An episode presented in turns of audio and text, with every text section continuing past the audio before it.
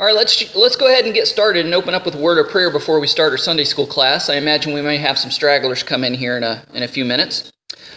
Heavenly Father, we just want to give you thanks and praise for everything you've done for us and everything you've given us. We thank you, Lord, for this beautiful frosty morning. Uh, how the grass glistens with the the, the white frost and and uh, the trees, how they're changing colors and how they're so fiery and vibrant. Lord, we just thank you so much uh, just for your handiwork and that we could rejoice. We have different reasons each season to rejoice in you. And uh, because of your creative ability and, and, and the seasons, we're kind of studying that here in Genesis in our Sunday school class, the beginning and the origins of everything. So, Lord, we ask that you would just lead, guide, and direct us, and may your Holy Spirit be our guide and teacher and lead and guide us into all truth. Open up our hearts and our minds to your word to the depths of it uh, that are inexhaustible and help us to learn things uh, maybe that we've never learned or, or seen before through your word and through the scriptures and the original languages that it was written in. Lord, help me to be clear and articulate as I teach. And we love you and praise you and ask these things in Jesus' name. Amen. Okay, Genesis chapter 3. Uh, we're going to be starting today. I'm going to be reading from the Tree of Life version, which is a Messianic Jewish translation. It had uh, 70 scholars, Christian and Jewish, that worked together on this. And uh, so I'm, I'm reading it because I, I want to kind of draw out the more Hebraic uh, imagery uh, as I teach. So Genesis 3:1 says, But the serpent was shrewder than any animal of the field that Adonai Elohim, the Lord God, made. So he said to the woman, did God really say you must not eat of the trees of the garden? The woman said to the serpent, Of the fruit of the trees we may eat, but of the fruit of the tree, that which is in the middle of the garden, God said, You must not eat it, and you must not touch it, or you will die. So, we're going to talk about the serpent to start out with. So, um, according to Jewish sources, and the Hebrew language, the serpent is hinted that it was not a wild or domestic animal. I mean, we have this imagery of, you know, of a snake, um, of a serpent, but it could have been something more. Um, we know that at that point in time that God uh, descended and walked with Adam and Eve in the cool of the day. So they had a, a physical, personal, intimate relationship with God. And many people would call this a theophany or a Christophany, where God or Jesus, Yeshua, takes on a physical form. And uh, he had communion with Adam and Eve. So it, it, it kind of stands to reason that if God kind of came back and forth and down, that it probably wasn't unusual for uh, heavenly beings, angelic hosts, to kind of go back and forth between heaven and earth. So it probably wasn't an uncommon sight uh, for them to see maybe a heavenly creature or a heavenly being, an angel. It was probably kind of normal to them uh, because that gateway, because there was no sin at that time, that gateway between heaven and earth was wide open. So it says that uh, the serpent was unique. He was separate. He was unique, uh, something special. So uh, some people say that this might be Satan's attempt to counterfeit life. Now, the word serpent in the Hebrew is nachash. And the interesting thing about Hebrew is that all of the letters in Hebrew have a numeric equivalent, and it's called gematria. And it's interesting how the Hebrew language works out. Number one, it's a pictorial language, the Paleo Ancient Hebrew. So the, the pictures, uh, the, the word pictures actually define the word. Uh, so, for instance, fire, Aish, it's Aleph and Sheen. The Aleph represents the ox, which represents strength because of the horns and power. And then you have Sheen, uh, which represents teeth, and it stands for like devouring. So, fire is strength through devouring, it devours through its strength. So, the pictures, the word pictures, kind of define the word. And then the numerics the gematria also brings a new level of meaning and understanding. For instance, if you take the Hebrew words father and mother and take the numeric equivalent and add them together, it adds up to the word child. So it's really fascinating. So you have nachash, which uh, the noon is uh, uh, 50, the CH sound is 8, and the SH sound or the sheen is 300, which equals 358. Now, it's interesting that the word Messiah or Mashiach in Hebrew uh, has the same numeric equivalent. You have the mem, which is 40, the sheen, uh, which is 30, the yud, which is 10, and the, uh, uh, the ch sound, which is 8. And it also is 358. So, numerically speaking, through the Hebrew numerology and gematria, the serpent represents a counterfeit of the Messiah. He's a counterfeit. He's an anti Messiah. And the word antichrist or anti Messiah, that word anti doesn't just mean against, it can mean another. So it means against or another. So we see that the serpent was the first antichrist, if you will, the first anti Messiah, because he was the counterfeit. Now, the angelic hosts were sometimes called the shining ones. The shining ones uh, because they seem to luminesce. And there's other uh, apocryphal and rabbinical literature that hint that uh, these heavenly beings had uh, iridescent skin, that they reflected the light of the sun or whatever they were near. So it kind of had that sheeny rainbow type effect.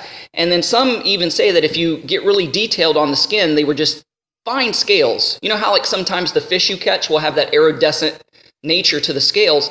Well, they say that it was the same thing with certain heavenly beings that humans encountered, that they had these little scales. Uh, so now, 2 Corinthians 11 14, the Apostle Paul, Rav Shaul writes, Satan disguises himself as an angel of light. As an angel of light. So we all, you know, we, we've grown up with that imagery and picture in our head that Satan is just this, you know, red devil with horns and wings and a pitchfork tail and goat legs and, you know, he's just all ugly and everything. But it says Satan can transform himself into an angel of light. So he can counterfeit or attempt to counterfeit what is good, what is holy, what is right. And uh, Satan, uh, whose, whose uh, the Latin name is Lucifer, but the Hebrew name is Hillel. It means light bearer. Light bearer. So that's another indication that Satan is counterfeit because Jesus, he says, I am the light of the world. The light of the world. He is the light.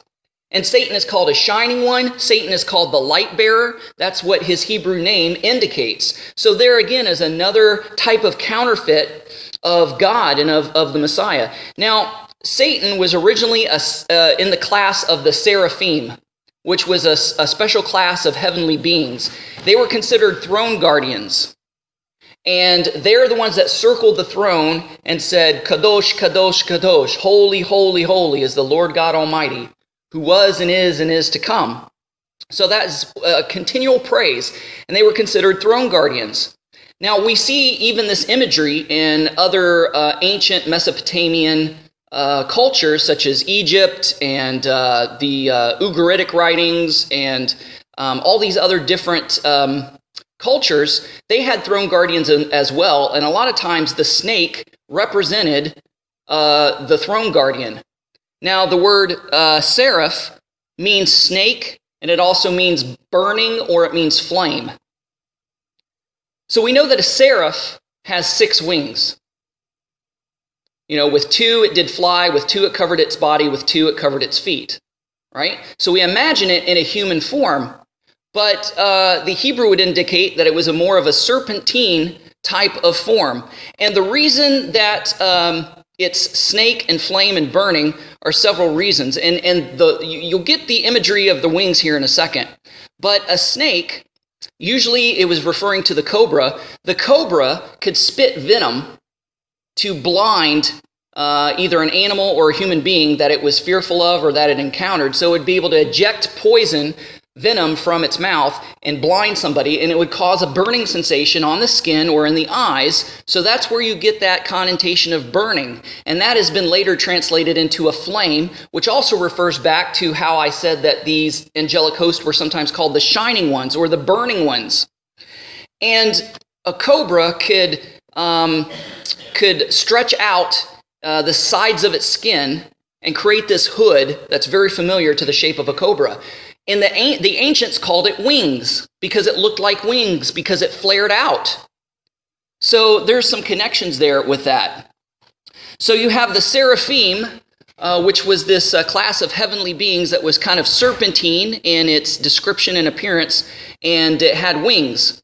And it was shining, it was burning. So you could see all those analogies. And that is the class of heavenly host that Satan was. And again, we, we call him Lucifer because that's the Latin translation, but the Hebrew is Hillel, and it means light bearer. And this has crossed over into other mythologies um, because we all had the same origin story. No matter where you go on earth, everybody has a creation story and a flood story, a worldwide flood story that was very, very similar, almost identical. You had the epi- epic of Gilgamesh. Well, that's just the flood story, is all that is. And so you also had uh, an origin story for the different uh, false gods and heavenly beings. And um, so you have, um, in Greek, you have Prometheus, Prometheus supposedly stole fire from the gods, right, and gave fire to mankind. And this is how twisted Satan is, because he has taken that storyline and it is now prevalent in uh, political and entertainment circles in Hollywood and in Washington, D.C., where used to it was all secretive, used to it was all in the dark, but you have famous politicians and famous uh, Hollywood actors and actresses who are saying that Lucifer is their God that Lucifer is the light bearer, that Lucifer stole knowledge or fire from God because God was stingy. He didn't want us to know everything, and he stole it and gave it to us as a gift. So Satan's really a good guy. Hollywood has created a television show all about this called Lucifer, making Satan look like the good. He's just a misunderstood angel, is all he is. He's not really that bad. I mean, you have such people like Miley Cyrus who has claimed this, and all these others. It's crazy. So you see how Satan is the counterfeit. You know, and, and God didn't withhold knowledge from us to uh, harm us or to keep us in the dark or to keep us ignorant. He, he guarded us to keep us safe. Because Satan twisted that. He said, if you eat of this fruit, God doesn't want you to do it because he knows when you do, you will be as gods, knowing good and evil right? And so when they took this fruit, they were wanting this esoteric knowledge, this, this godly wisdom that, that, that Satan convinced them that he was keeping from the human race. And we see this story play out in mythology and other parts of Scripture. So it's very interesting. And also, let me just add that in Ezekiel, you have that uh, heavenly being that has the, the uh, hands and the body of a man. It has four wings and it has a face of an ox and a face of an eagle, a face of a man, and a face of a lion, right? You'll see this imagery again in other cultures because other cultures have adopted it from, uh, from the original faith. Uh, in Mesopotamia, there is this image, and it's like a body of a bull with wings, and it's got the head of a man. And it's almost the same description as this heavenly creature in Ezekiel. So there's a lot of parallels, and these, these cultures have borrowed, or st- I wouldn't say stolen, but borrowed and kind of tweaked uh, these, these um, biblical and heavenly descriptions to their own culture. And so we'll see similarities in all these other cultures, but they're drawing from the Judeo Christian faith. Um, all right, so again, the fallen, uh, let's see, I already covered that. Now, remember when I said that they were the shining ones? Uh, when Satan and the third of his heavenly host that sided with him in the heavenly rebellion fell to earth, supposedly they fell to what is called Mount Hermon. And it kind of became their Mount Olympus, and they decided to rebel against God and to make themselves gods and to fool the people to steal worship uh, from, the, from God uh, and kind of channel it towards them. And that's how all the false gods got started. But they were called the shining ones. What happened at, at the Mount of Transfiguration, which is Mount Hermon?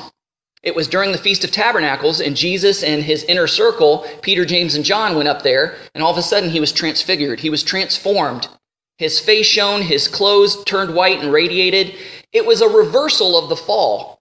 Jesus Christ says, You are called the B'nai Ha Elohim, the sons of God. But you fell and you rebelled. I am the only and true Son of God. And therefore, you think you're shining ones? I am the shining one because I am the light of the world. And this is my declaration to you that your guys' time on earth is limited. And he showed this limitation of their reign and rule and activities on earth when he encountered Legion, the guy who had that legion of demons in him. And the, what, did the, what did the demons say? Have you come to t- torment us before the time? They knew that there was a time limit to their to their activities on earth, that their days were numbered, and they only had enough, they only had a certain amount of time before they were going to be overthrown and defeated. And that's why they asked uh, Yeshua to cast them into the pigs. So it's kind of interesting here. So we see, even in the beginning, Satan poses as this false Messiah. Now, the question is did Satan possess a snake, or did he transform himself into a snake, or did he just keep his heavenly form, which is kind of a serpentine winged throne guardian? We don't really know. I mean, you can kind of get either interpretation from the Hebrew. So that's kind of left up to, uh, to interpretation. Uh, also, notice that when the serpent, when Satan uh, talked to Eve, she wasn't shocked. She wasn't surprised. It's like, oh my goodness, a talking animal. It was kind of normal. It, it, it kind of you kind of get the hint that this was kind of every day. So the question is, did animals have the ability to speak, or did humanity have the ability to telepathically communicate with the animals? Because after the fall, the animals became afraid of us, and we no longer had that, you know, that close relationship we had in the beginning. Because in the beginning, the animals came to Adam and he named them all. And they, they were helpful in certain kinds of ways, and they kind of helped Adam tend and guard and take care of the garden, but they weren't a perfect helpmate. There was no, there was no one comparable to Adam. So, you know, he couldn't call any of the animals, uh, you know, his helpmate. So there's kind of a hint that there was some, some kind of communication. And even today, I know that, that a lot of psychologists will say, oh, well, we imposed anthropomorphic characteristics to animals. You know, they, they, they, don't, they don't really think like we do. They don't really have feelings like we do. We just think they do because we impose how we feel upon them. But to me, it's abundantly clear that animals have feelings. They know how to love. They know how to be angry. They, you know, they can cry. They can be hurt. They can be fearful. They have emotions like we do. And one of the uh, greatest indicators of this is uh, Koko the gorilla. They actually taught Koko the gorilla how to speak sign language. So she was able to communicate intelligently with human beings by using sign. And Koko would indicate when she was sad, and she had a pet kitten. And she named the kitten Ball, and Ball died, and she was sad when when, you know, Koko sad, Koko sad, she kept signing because the cat had passed away. So we know that animals have an intelligence. You know, we know that they have a, a sentience to some degree. So, you know, the question is, and it's kind of uh, fascinating to think about it. Again, this has no hinging upon our salvation or upon our overall doctrine, but it's really interesting to consider did Adam and Eve have a communication with the animals that we don't have anymore? Either they spoke verbally or they spoke tel- telepathically, because uh, you know scientists say that we only use a certain percentage of our brain, and if we could tap into that other portion of our brain that is left unused, that we could communicate telepathically. And it stands to reason because I believe that the whole alien phenomena is just uh, is demonic and satanic in origins. It's just that Satan is kind of disguising himself as aliens from outer space. And when these encounters happen, a lot of the people say, well, they didn't speak to me verbally, but I heard them in my head. So we know that fallen angelic beings or heavenly beings have the capacity to communicate telepathically to us. So it makes us wonder, well, did we have that ability to, to you know, uh, communicate telepathically to each other or to the animal world? We don't know, but it's something very interesting to think about. Uh, okay, let me see if I've covered everything on here. Okay, I think I have. Anybody have any questions? All right, we'll continue on. Yeah. Mm-hmm.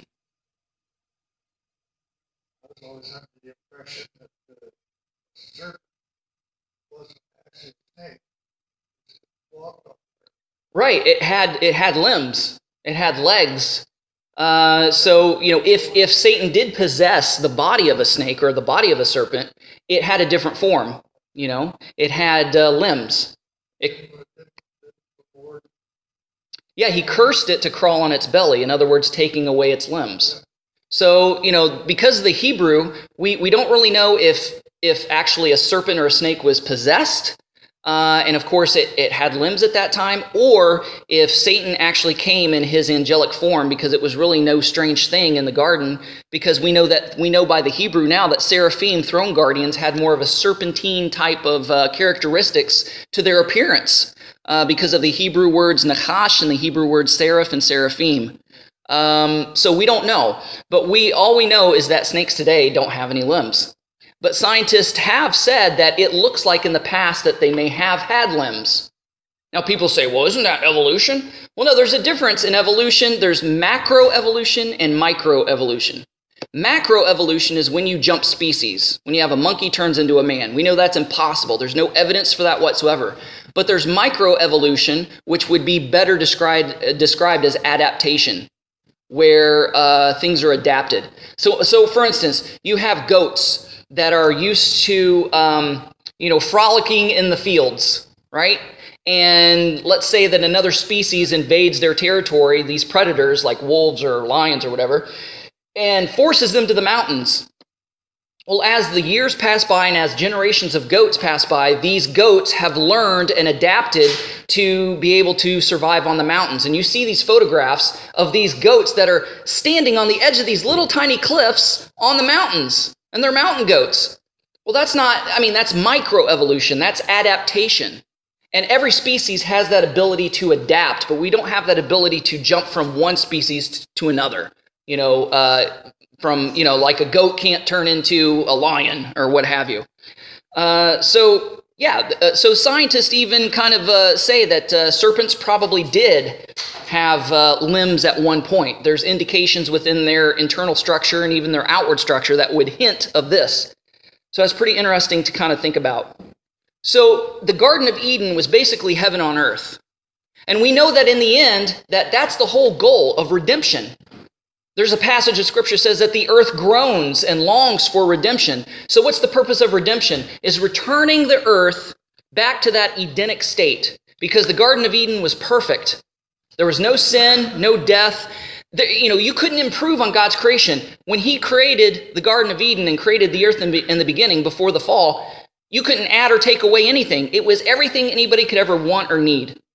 So we know that in Revelation that uh, the Lord is going to create a new heaven and a new earth right? And so, if you remember, as I said before, that if the pre Adamic earth is true, if there's a theory of that, that fits God's laws perfectly because God says you can wash something twice. And if it can't be cleansed twice, then you have to purge it with fire. So you had the pre Adamic flood, you had the Noahic flood, and what did Peter say? How it's going to end? That the elements will melt with a fervent heat. The earth is going to be purged by fire. And he's going to, and from the ashes of that, he's going to create a new heaven and a new earth because the whole goal is to return things back to that Edenic state. So, um, where was Satan prior to the expulsion from heaven? He was in heaven, right? Because he was a throne guardian. He was considered a throne guardian. So, where was he cast down to? He was cast down to the earth, right? He's called the prince and the power of the air uh, in the New Testament. Uh, so uh, I'm going to read Luke, if I can find it here. Luke chapter 10. See, I told you you would learn stuff in the Sunday school class that you've never learned before. And I was so excited when I learned this stuff myself. And, it, and, and this happens when you get into the original Hebrew and Greek of the scriptures. Okay, uh, Luke chapter 10, verses 18 through 19, it says, And Yeshua said to them, I was watching Satan fall like lightning from heaven. Behold, I have given you authority to trample on, uh, to trample serpents and scorpions and to overcome all the power of the enemy. Nothing will harm you. Now, and it's interesting they said snakes and scorpions. Could this also be an allusion to the heavenly creatures because we know that Satan uh, was a seraph. He had a serpentine like appearance. So in Revelation, what is going to be released from the pit? Locusts, and there's also descriptions as well as, yeah, that, that these certain creatures will have the sting of scorpions. So could it be like these fallen angelic hordes that have been, uh, because of their rebellion, they have been locked in the earth, the scriptures say, uh, and then they will be released in the end for a short period of time. Could the snakes and scorpions be also an allusion to the fallen heavenly creatures, the fallen heavenly beings? Because he said, he says it almost in the same breath. I watch Satan, the seraph, the seraphim, the throne guardian. I watched Lucifer, Hillel, fall like lightning from heaven. Behold, I give you authority to trample over the serpents and scorpions. So, it, you know, this, this could, you know, a lot of times we, there's a cult, the snake handling cult, that have taken this verse and have taken it literally because they don't understand the idioms and allegories and allusions that sometimes the scriptures bring. And it's usually in the Appalachian Mountains in the south. You know, they'll just be, you know, having this service and they'll bring out this big box and it's rattlesnakes and cottonmouths and they'll be dancing with it. And, Woo, bless God. He's given us power to overcome the, you know, and they believe if they get bit, that it's nothing's going to harm them because this is because the scripture says this. Well, there's a lot of them that has died because they got bit and they didn't have any antivenom. This is not what this verse means. That's how cults get started. You take a verse, you run with it, you don't understand the linguistic or historical context of the passage. That's why it's so vital and important to understand the scriptures from a linguistic and historical and contextual uh, framework. So I've given you authority to trample upon the serpents and scorpions and overcome all the power of the enemy. Snakes and scorpions are not necessarily our enemies unless we invade their territories, talking about physical animals. You leave them alone, they'll leave you alone. So I don't think that Jesus is talking about literal snakes and scorpions because he says, I've given you to overcome all the power of the enemy. Who is the enemy? Satan. The word Satan means enemy. So I believe that the snakes and scorpions that are mentioned here is referring to the fallen angelic or heavenly beings that rebelled and linked up or, or was in league with Satan the B'nai Ha Elohim, the sons of God, as it says in Genesis chapter 6. Um, Nevertheless, do not rejoice that spirits, here we go, talking about spirits, linking the spirits to the snakes and scorpions, linking the snakes and scorpions to Satan falling from heaven. Nevertheless, do not rejoice that the spirits are submitted to you, but rejoice that your names uh, have been written in heaven. Uh, also, I want to turn to Isaiah Isaiah chapter 14.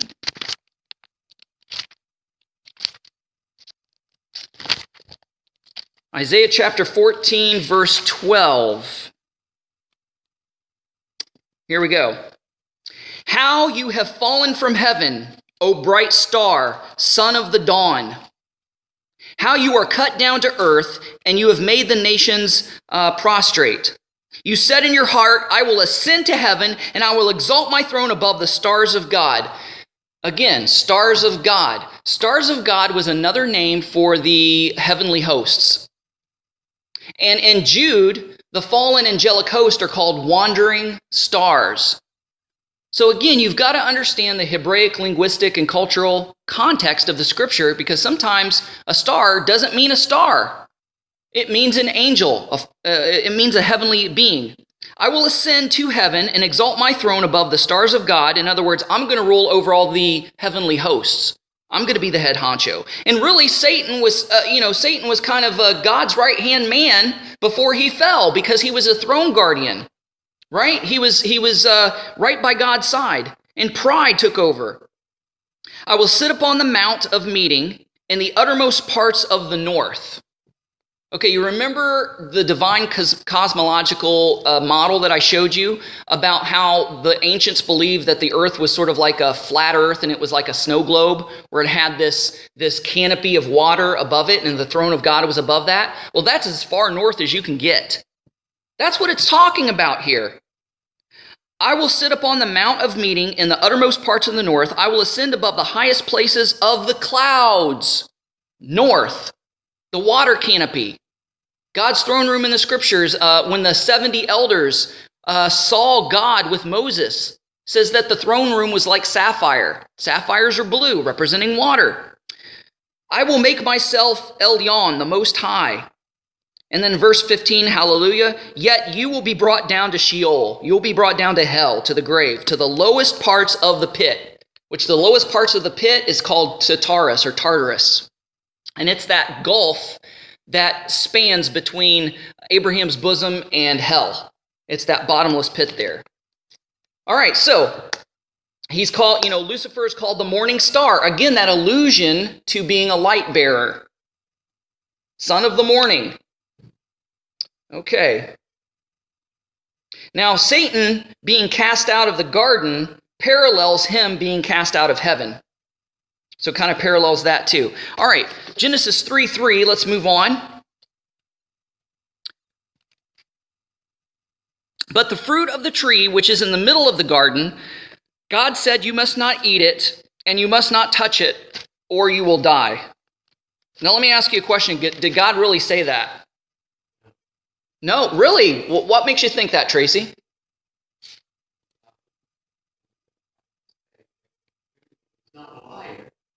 Well, you know, we're talking about the uh, the um, the tree of knowledge of good and evil, the tree in the midst of the garden. So here, Eve says, "We're not to, um, you know, we're not to eat of it or touch it." There you go. That's the answer I was looking for. God did not say touch it. God said, "Do not eat of it." He didn't say anything about touching it. So who told her not to touch it? Well, not necessarily. Adam. Adam. Adam. Now, let me explain to you something about fences around the law. And you'll kind of get a better picture of why Judaism has so, so many customs and traditions. All right? Now, the rules of the road, for instance, is you've got to stay between the yellow line and the white line in your lane, unless you're passing, unless you have the break of the yellow line and you are allowed to pass. You've got to stay in that lane, right? That's the law. So if you're driving down the road and there's a cliff beside you, you're not to cross that white line into the shoulder, which might throw you off the cliff. But yet, what, do, what does the Highway of Transportation, the Department of Transportation, do? They put a guardrail there so you don't fall off the cliff. You know it's the law not to cross that white line unless it's an emergency and you have to pull off to the shoulder. You're not to cross that white line, but they don't want you to fall over the cliff, so they put a guardrail there. There is a fence around the law of not crossing that white line unless it's an emergency. That's an example. So we do this with our kids too, right? You know, we tell them, um, you know, don't don't uh, stick your finger in the light socket, right? Don't or don't stick anything in the light socket. You may add to that to keep them further away because if you tell them not to stick their finger in the light socket, they might sit next to it and they might look at it and they might be tempted to touch it or might be you know, so you say don't even go near it. You put a fence around that law that rule that you made not to stick your finger in the light socket. You made a, a fence around it say don't even go don't go three feet near it. If you're three feet near it i'm going to spank your little bottom. Right? But the original rule was don't stick your finger in the light socket. Well that's kind of the way it is in judaism. They, they create fences around the law so you don't even get anywhere near or close to breaking that commandment so, for instance, they have a lot of rules on the Sabbath, right? You know, we know that we're to remember the Sabbath day to keep it holy. We're not to work on the Sabbath. But they've added to that law saying you're not even supposed to carry anything on the Sabbath. So don't even think about carrying. Don't carry your Bible. Don't carry nothing because that's work. And we see that that fence around the law when Jesus and the disciples were going through the grain fields on the Sabbath and they were picking grain and rubbing it in their hands and eating it. And they're saying, Your disciples are working on the Sabbath. No, because the law also says you are allowed to glean from fields to satisfy your hunger. It's not that you got a basket and you're filling the basket full of grain. You're just plucking it, scra- you know, rubbing it in your hands and throwing it in your mouth just to eat it to satisfy your hunger. You're eating. You're not working, you're eating. But yet the Pharisee says, oh, no, no, no, they're working. You're not even supposed to do that. They added a fence around the law because they wanted to keep the Sabbath holy. They had good intentions, but now these fences around the law have become commandments in and of themselves. So sometimes it's a good thing and sometimes it can end up biting us in the butt. And we see here in Genesis 3 that it ended up biting Adam and Eve in the butt. Because it is believed, we know that God said, don't eat of it. So we, we, we possibly believe that maybe Adam told Eve, Look, we're not to eat of it. Look, I don't even want you touching it. And so she took. Uh huh, go ahead. The way it's written, though, I don't understand. God did say. And so how do we, she's saying that God said, Right. So Adam is the priest, right? Adam is the head. So whatever God says, Adam relates to Eve in a lot of instances. So we know at the beginning, God told Adam, don't eat of it. Well, here, Eve says, you must not eat of it, and she adds the and, which kind of hints that it may not have been God that said it. And you must not touch it or you will die. So, Adam, out of concern and safety, because what was his responsibility? To tend and keep the garden, to tend and guard it. So, he was guarding Eve. He had good intentions to create a fence around the law so that, you know, you won't even, you know, she won't eat of it, but she won't even touch it. So, if she doesn't touch it, she won't eat it, right? If you can't touch it, you can't get near it. So, you, I don't have to worry about her eating it if she can't touch it. But if you read like the book of Jasher and the, the, the book of Jubilees and the book of Enoch and other extra biblical literature, it says that Satan proved Eve wrong by pushing Eve up against the tree. He said, Look, you just touched it and you didn't die. Now, we don't know if that really happened because it's not the canonical scriptures. But it's interesting that it was possibly Adam that built this fence around the law to protect Eve, but it ended up biting him in the butt because, you know, if. Uh, Eve did actually touch it and nothing happened to her, then she would have been she would have gotten to the point where she even doubted God's command. Well, I touched it and I didn't die, so maybe I won't die if I eat of it. So you see the progression here of the deception that goes on? Uh, okay. Now, Proverbs 30, verse 6 says, Do not add to the law, or you will be found a liar. So we're not, and, in uh, other parts of Scripture, it says we are not to add or take away from the Word of God right? Because if we add or take away, those additions or subtractions could become they could become as solid as law in people's minds. Another uh, taking away from the law, an example of taking away, is uh, when uh, Jesus says, "You make null and void God's commandments by your traditions." Now, the commandment was to honor your father and mother, which meant that when they get old, there is no Canadian pension, there is no welfare system back in ancient times that the sons and daughters were to take care of their parents when they got too old to work. But if the son says, Oh, mother and father, Korban, I've already dedicated this to God in the temple, he is exempt from taking care of his parents. And Jesus said, You're a hypocrite because you're taken away from God's laws. So there's, there's the example of addition and taking away there. All right, so verses verse 4. The serpent said to the woman, You most assuredly won't die. See how he just kind of tweaked it? You know, God says you will die. Satan says you will not die. You just added one word. Just change the commandment by one word. For God knows that when you eat of it, your eyes will be open and you will be like God, knowing good and evil. Godhood, power, knowledge is power. Satan was trying to, to, to allude to and to hint that God was not a loving God because God's keeping vital knowledge from you. And if you eat of this fruit, you'll have the same knowledge of God. And that is the lie that is being perpetuated today, especially in the New Age. Because the New Age movement, the whole thing is you can be your own God. You can become your own God. That's even in Mormonism. Because Mormonism, you know, you, the, when you die, you become your own God and you can rule your own planet, and then you can have sex for all eternity and create spirit babies for all eternity. Woohoo, woohoo. Right? Man, that's just ludicrous. It's the same lie. You will be as gods. They're, they're, they're the same religion, too, that say that Satan and Jesus are brothers. So, anyway. Okay, uh, moving on. Uh, verse 5, or verse 6. Now the woman saw the tree was good for food, and that it was a thing of a lust for the eyes, and that the tree was desirable for imparting wisdom. So she took its fruit and she ate it. She also gave to her husband who was with her and ate it.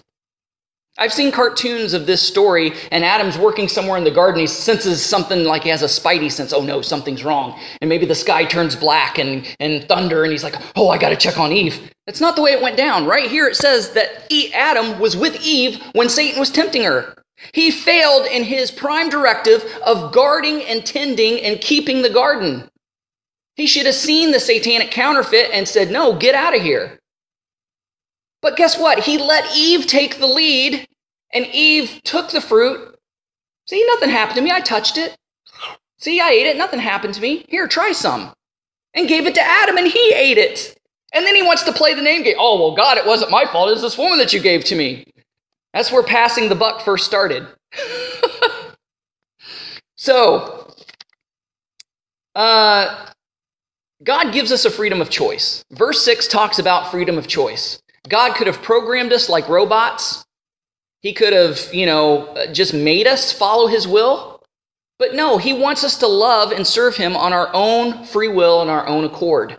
So he gave us the freedom of choice whether to obey him or not to obey him. And it was just one rule at that time don't eat of the tree of knowledge of good and evil. Pretty simple, right? But they had that freedom of choice and they fell. But a lot of people will call that the original sin. But that's not the original sin. The original sin in the universe is the sin of pride, and that's what's caused Satan to fall. He was the first sinner of the whole universe because he says, I'm going to uh, be as gods. I'm going to roll over all the angelic host. I'm going to put my throne above the north, and I'm going to be as God. So, you know, it was the sin of pride. Pride cometh before a fall, and a haughty spirit before destruction, as the proverb says. So that's the original sin. This is a secondary sin where we disobeyed God and ate of the uh, fruit. And again, last week, if you remember, according to Jewish tradition, it is believed that the tree of knowledge of good and evil was a fig tree because Jesus curses a fig tree later on in the New Testament scriptures. And that the tree of life was an almond tree because uh, the legend has it that Adam was able to take a branch from the tree of life as a staff to kind of remind him of where he came from. And it was passed down through the different generations and ended up with Moses. And it was Aaron's rod. You know, him and Aaron used it because they were the same family. And it was Aaron's rod that budded and produced full almonds when they had the contest with the other elders of Israel right? And they put their staffs before the Ark of the Covenant. So it's believed that the almond tree is the tree of life. Um, okay, we still have a few few moments here.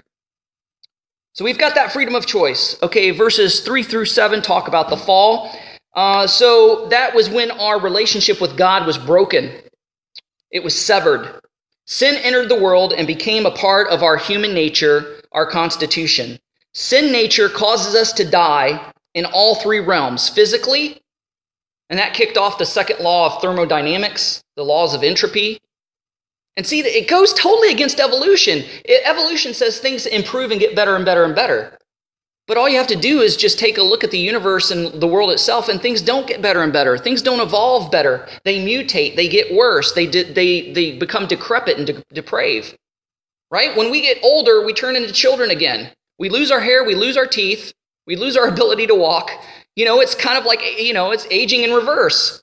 You get to a certain point where you're at the prime of your life, and then it's all downhill from there. And it's because of the fall. And things don't get better. So the you know that's physically we die physically, and it says in this day you will die. Well, they didn't die that day, but to the Lord, a day is a thousand years, and a thousand years is a day. Adam didn't live to a thousand years. Nobody lived to a thousand years. The guy who came close was Methuselah, 969 years. He came close. So he said, In that day you will die. So I think it was that symbolic day of a thousand years. Now, they immediately died uh, mentally. Because when the fall happened, the, the, animals were afraid of them. They were kicked out of the garden. They didn't have the same relationship with God's creation as they had before. They didn't have the same relationship with God. They didn't have the same mental capacity that they did. So they died mentally. They were dumbed down. And they died spiritually because their relationship with God was severed, and God is our life. So they died spiritually that day. That's why we need a Savior. The goal uh, is, is restoration back to pre fall conditions. You know, when your computer becomes corrupt and your computer starts acting wonky on you, you return it to factory settings, right? You have the ability to do that. That's what God wants to do. He wants to return creation back to its factory settings. Okay, so, you know, Eve saw the fruit. She saw that it was edible and nourishing, it was desirable, and she could gain wisdom. She could be like God. 1 John 2 6 says, it talks about the lust of the flesh, the lust of the eyes, and the pride of life. She saw that it was good for food. Uh, let's see, where's that? Yeah. The woman saw the tree that it was good for food. All right? You know, lust of the flesh. You know, I want to satisfy my hunger. Uh, and that it was a thing of lust for the eyes. You have there's the lust of the eyes. It was desirable, and that the tree was desirable for imparting wisdom, the pride of life. You will be as gods. So that encapsulates 1 John 2 6. James 1:15 says, "Lust when it has conceived it brings forth sin. When sin is fully developed or you know comes forth it brings forth death." That's the original LSD, lust, sin and death. So verse 6, Adam was with Eve when when she ate of the fruit, gave it to him. So Adam failed in his commission of Genesis 2:15, which uh, says then Adonai Elohim, the Lord God, took man and gave him uh, rest in the Garden of Eden in order to cultivate it and watch over it, to guard it. And he failed in that. All right. Um, so Adam, because he didn't say anything to Eve when she was conversing with the serpent, and because she took the fruit and he didn't say anything and he took part of it himself, his silence was considered him condoning the action. Because in the law of Moses, in Numbers chapter 30, verses 6 through 8, it talks about a woman, whether it's a daughter in a father's household or whether it's a wife under the authority of her husband, that if a daughter or a married woman makes a vow to God and the husband hears about it and doesn't say anything, that the vow stands. But if the father or the husband hears of this vow of the daughter or wife says, mm, I don't think that's such a good idea, he has the authority to make null and void that vow the woman had made. So Adam's silence was him condoning what Eve was doing. Okay, verse 8 of chapter 3. And they heard the sound of Adonai Elohim, the Lord God, going to and fro in the garden in the wind of the day. So the man and his wife hid themselves in the presence of Adonai in the midst of the tree of the garden. Oh, before that, in verse 7, it talks about their eyes were open and they were naked and they sewed fig leaves together. Fig leaves! From the very tree that they took from, because the other trees of the garden or the other creation was saying, We're not going to take part in your sin according to the legends. So they weren't able to pick leaves from any other tree except the fig tree. Hey, you already took from me, so go ahead and take my leaves. Right? That's that's kind of the picture that's taken. So that's another indication that, that it possibly could have been a fig tree. So they hid from God, and God asked this rhetorical question, Where are you? He knew exactly where they were. He just wanted to, he just wanted them to come to the realization that he knows and to confess their sin. Right? Then he said, Your sound I heard in the garden, and I was afraid because I because I am naked and I hid myself. Then he said, Who told you that you were naked? Have you eaten from the tree which I commanded you not to eat? Then the man said, Oh, the woman that you gave to me. She gave me the tree and I ate. It's her fault. Adonai, Adonai Elohim said to the woman, What did you do? The woman said, uh, uh, uh, The serpent deceived me and I ate. So here we get the passing the buck. But it all goes down to free choice and free will. Adonai Elohim said to the serpent, Because you did this, cursed are you above all livestock and above all the animals of the field. On your belly you will go. That's what Gerald was talking about. So he, you know, the, this this serpent lost its limbs, and dust you will eat all the days of your life. Now, Genesis 3:15 is the very first indication of the gospel message being uh, preached or being spoken about. It's called the proto-evangelium. I will put animosity between you and the woman, between your seed and her seed. He will crush your head, and you will crush his heel. We're going to leave on a cliffhanger. We're going to get into that next week because our time has run out. So we'll go ahead and close in a word of prayer. Oh, yeah, yeah. I'm Probably making your heads explode with all this knowledge. All right, so let's go ahead and close in a word of prayer. Heavenly Father, once again, we want to thank you for the reading of your word. We love you and we praise you. Help us to uh, uh, understand it and be able to apply it to our hearts and our lives and our minds, become better believers and followers of you, to also give answer to the hope that we have within us to other people that ask why we believe what we believe. And Lord, we love you and we praise you and we ask your blessings upon uh, the service that we're about to go into. In Yeshua's name, amen.